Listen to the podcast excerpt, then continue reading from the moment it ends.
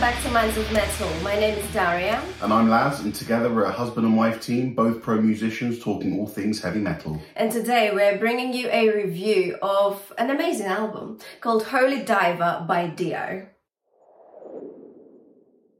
So Dio's Holy Diver, which came out in 1983, was actually the debut album from him as a solo artist, having left Black Sabbath and his other projects in the 70s.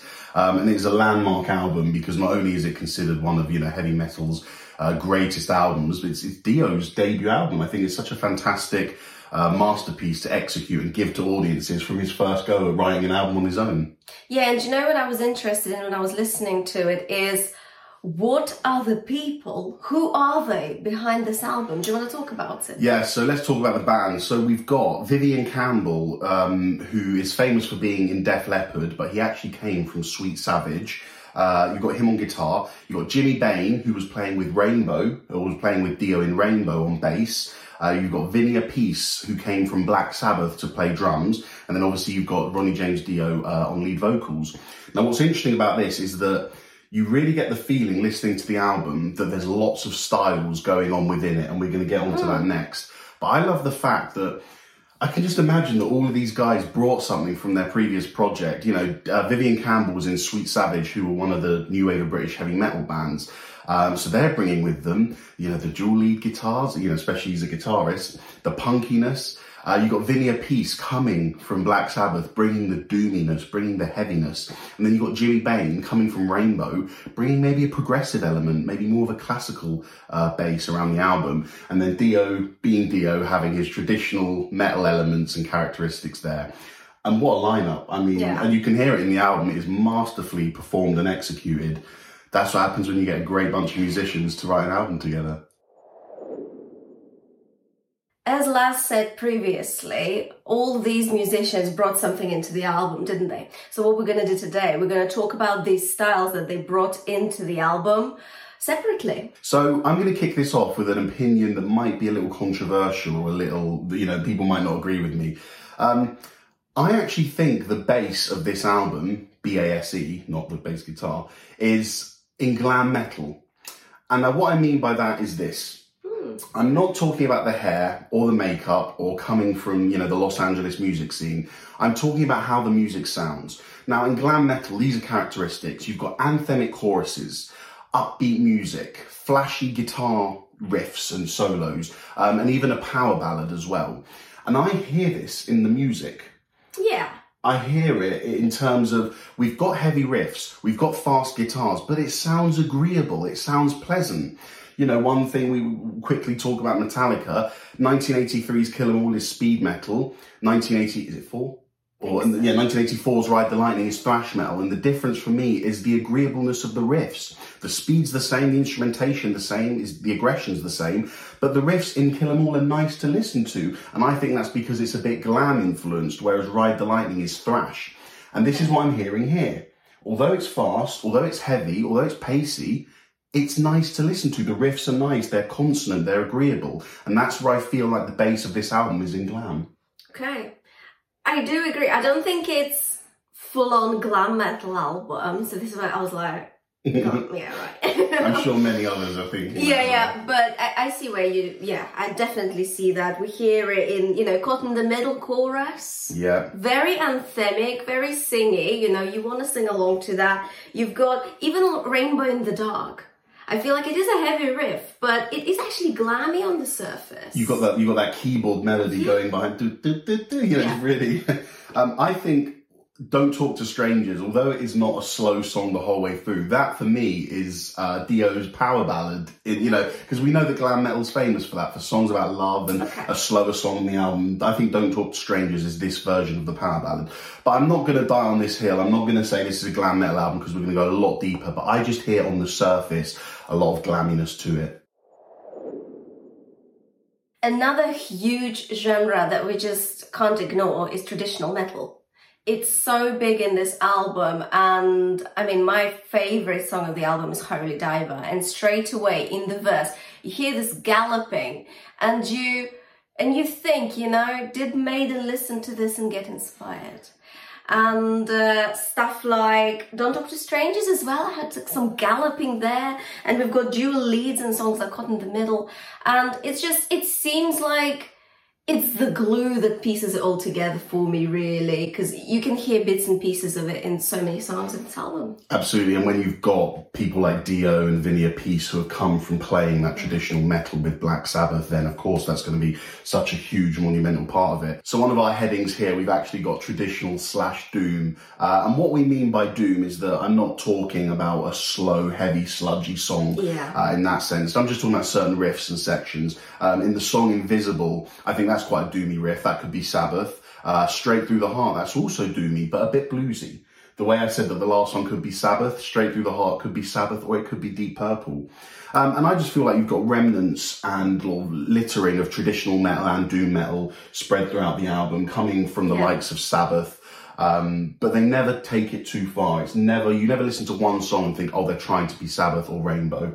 Yeah, and would you should probably remember about doom metal here is that it's not very obvious. You really need to listen into it, you know. So stuff like stand up and shout, you've got lots of like dissonant bass notes, and if you just listen to the song, you probably wouldn't even think of it. To be honest with you, you wouldn't. Yeah. It just blends in. And this is where I think the band play their part Yeah. because I, I think any other bass player might have just hit the root notes and Mm. just played what would have sounded good. But you've got Jimmy Bain who knows his Mm. music theory, who knows his classicalism, who gets metal. Uh, playing things like that dissonant note you made. Um, and in talking about traditional metal, we are talking also about dissonance, which is where a note doesn't sound nice being played next to another note.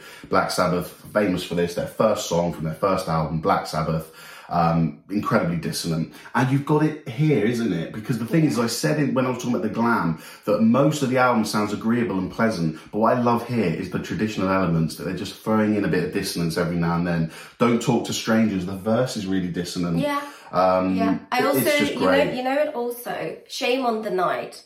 That last riff. Oh yeah, that's incredible. That's so Sabbathy, Yeah. so doomy, and it, it sort of feels slower overall. That song, actually. Yeah, well, I feel like the tempo just comes down Yeah. in that end part, but that's probably my favourite riff of the whole album. Uh, incredible stuff. So I think we've summed up pretty nicely the, um, the the main sort of styles we're hearing within this. You've got your traditional metal, you've got your doom metal in pieces, you've got your glam, you've got your new wave of British heavy metal coming in there as well, and there's some other little bits, you know, spread throughout. You know, we've we've got notes of the prog, classical, and rock really. If we look at rock first, um, I thought a few of the songs sounded a bit like you know they could be ACDC or Kiss, Yeah. just simple guitar riffs, not speedy, not technical. Uh, you know, Gypsy, that sound, the vocals and the guitar sounded like ACDC to me. Caught in the Middle, the intro was very ACDC like. Uh, Shame on the Night had this intro lick that was very bluesy, wasn't it? Uh, you'd, you'd imagine it coming from a classic rock band. Um, in terms of the prog and classical, the song Rainbow in the Dark, I like this. I'm telling myself that it's a homage to Rainbow, both in the name Rainbow in the Dark and with some of the instruments, because Rainbow were quite a heavy keyboard band, and the only main keyboard melody you get in this album is in Rainbow to the Dark. So I like thinking that's a little homage from Dio to Rainbow.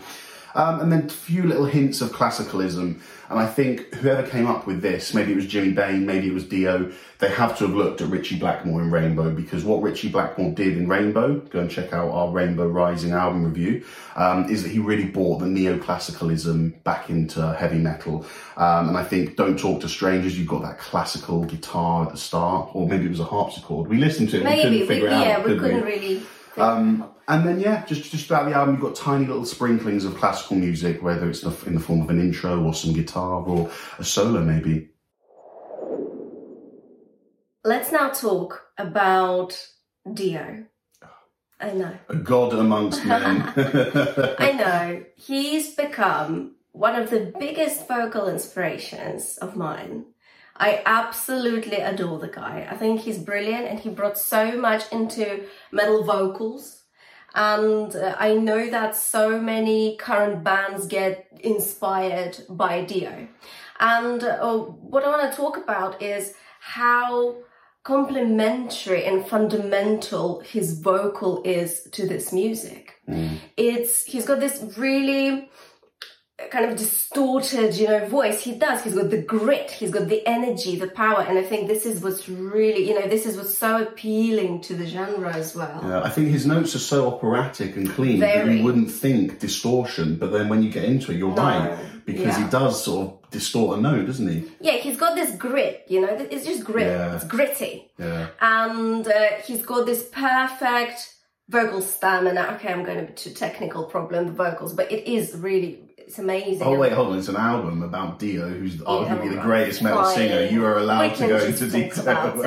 So if I'm talk- if I'm going into a bit more detail, I'd say that you know he's got really bright tone. It- It's just cut through, isn't it? It's just so cut through. yeah. And it's he's very theatrical. He's a true performer and a storyteller. And I think even if you look at the lyrics that he writes, they are very, you know, they're special. He does what he wants. Yeah. The fantasy element. You know, Exactly. we, we spoke on the Rainbow Rising video about this, uh, that that song, Stargazer, arguably being the first castle metal song, and we're getting more hints of it here with Holy Diver, talking about fantasy, medieval, and mythological elements in his lyrics. Yeah, and this is what I'm trying to say about theatrical. You Yeah. know, definitely very theatrical. And I love how this energy of his and this love for the music actually and for the genre, it really comes across even if they're like just on the recordings, on the album, you know, you you don't necessarily even have to watch the performances, although please watch them, they're brilliant. But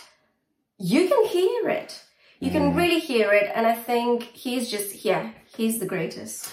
I think, especially with this album, um, you've got you've got lots of heavy metal bands where their the vocalist is is a is, is a, nice to listen to, but I think, especially in the first ten or so years of metal, predominantly it wasn't. The vocals weren't nice to listen to. You think about Ozzy.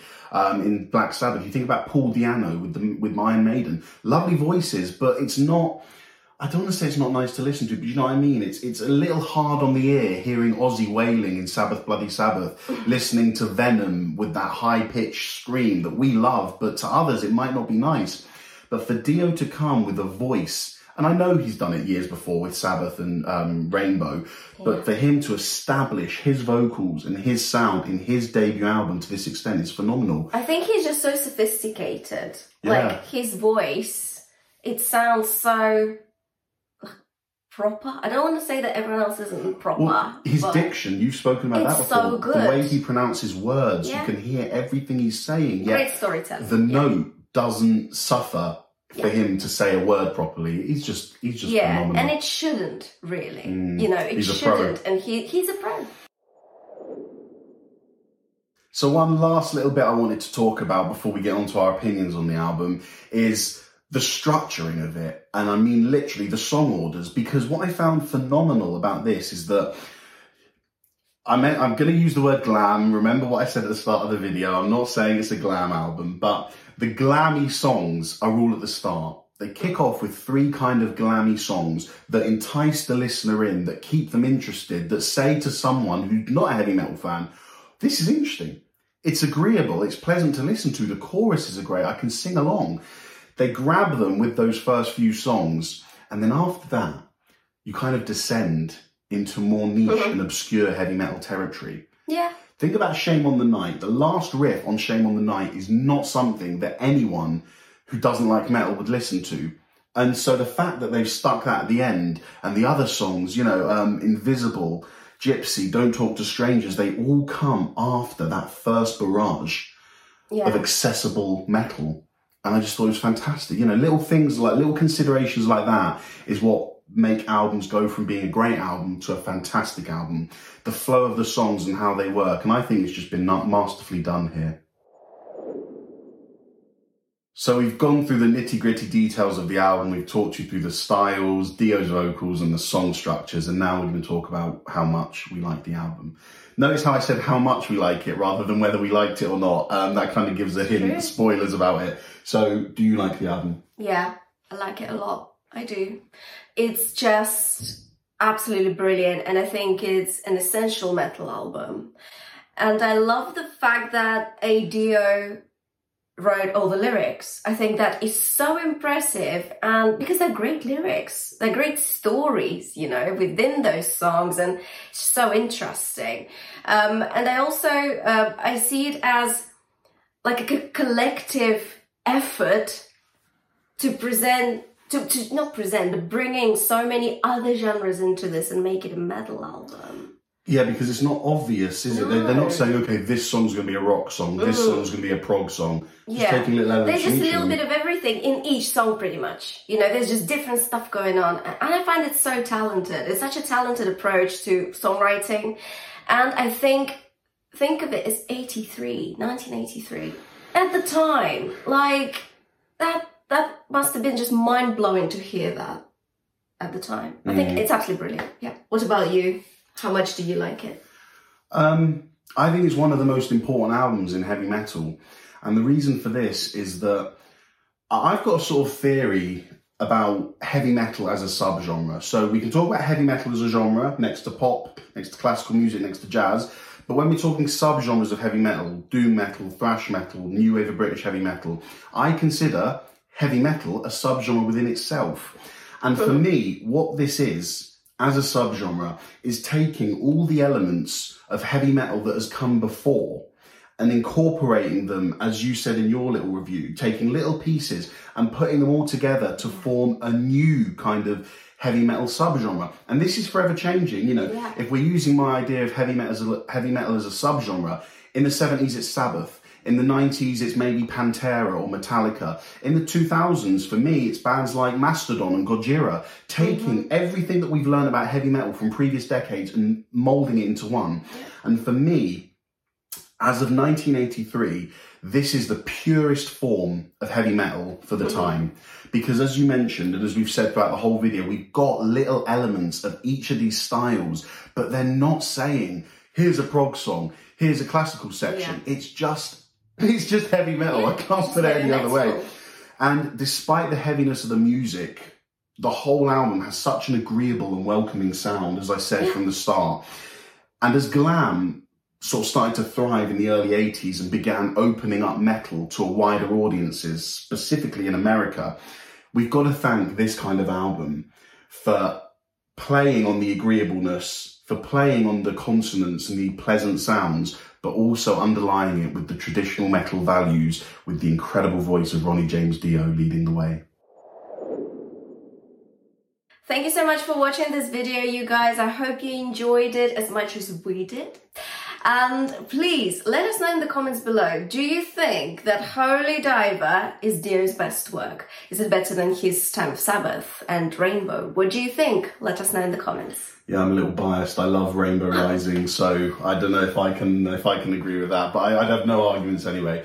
But yeah, thank you guys. Please don't forget to hit like on this video, subscribe to the channel to come back for more of these classic album reviews as well as all the other stuff we do. And don't forget we've got a dedicated podcast. So if you don't have time to sit and watch these videos, the audio is taken from these videos and uploaded to the podcast and you can listen on Apple, Spotify and Amazon. So thanks again for joining us and have a metal day. Have a lovely day. We'll see you very soon.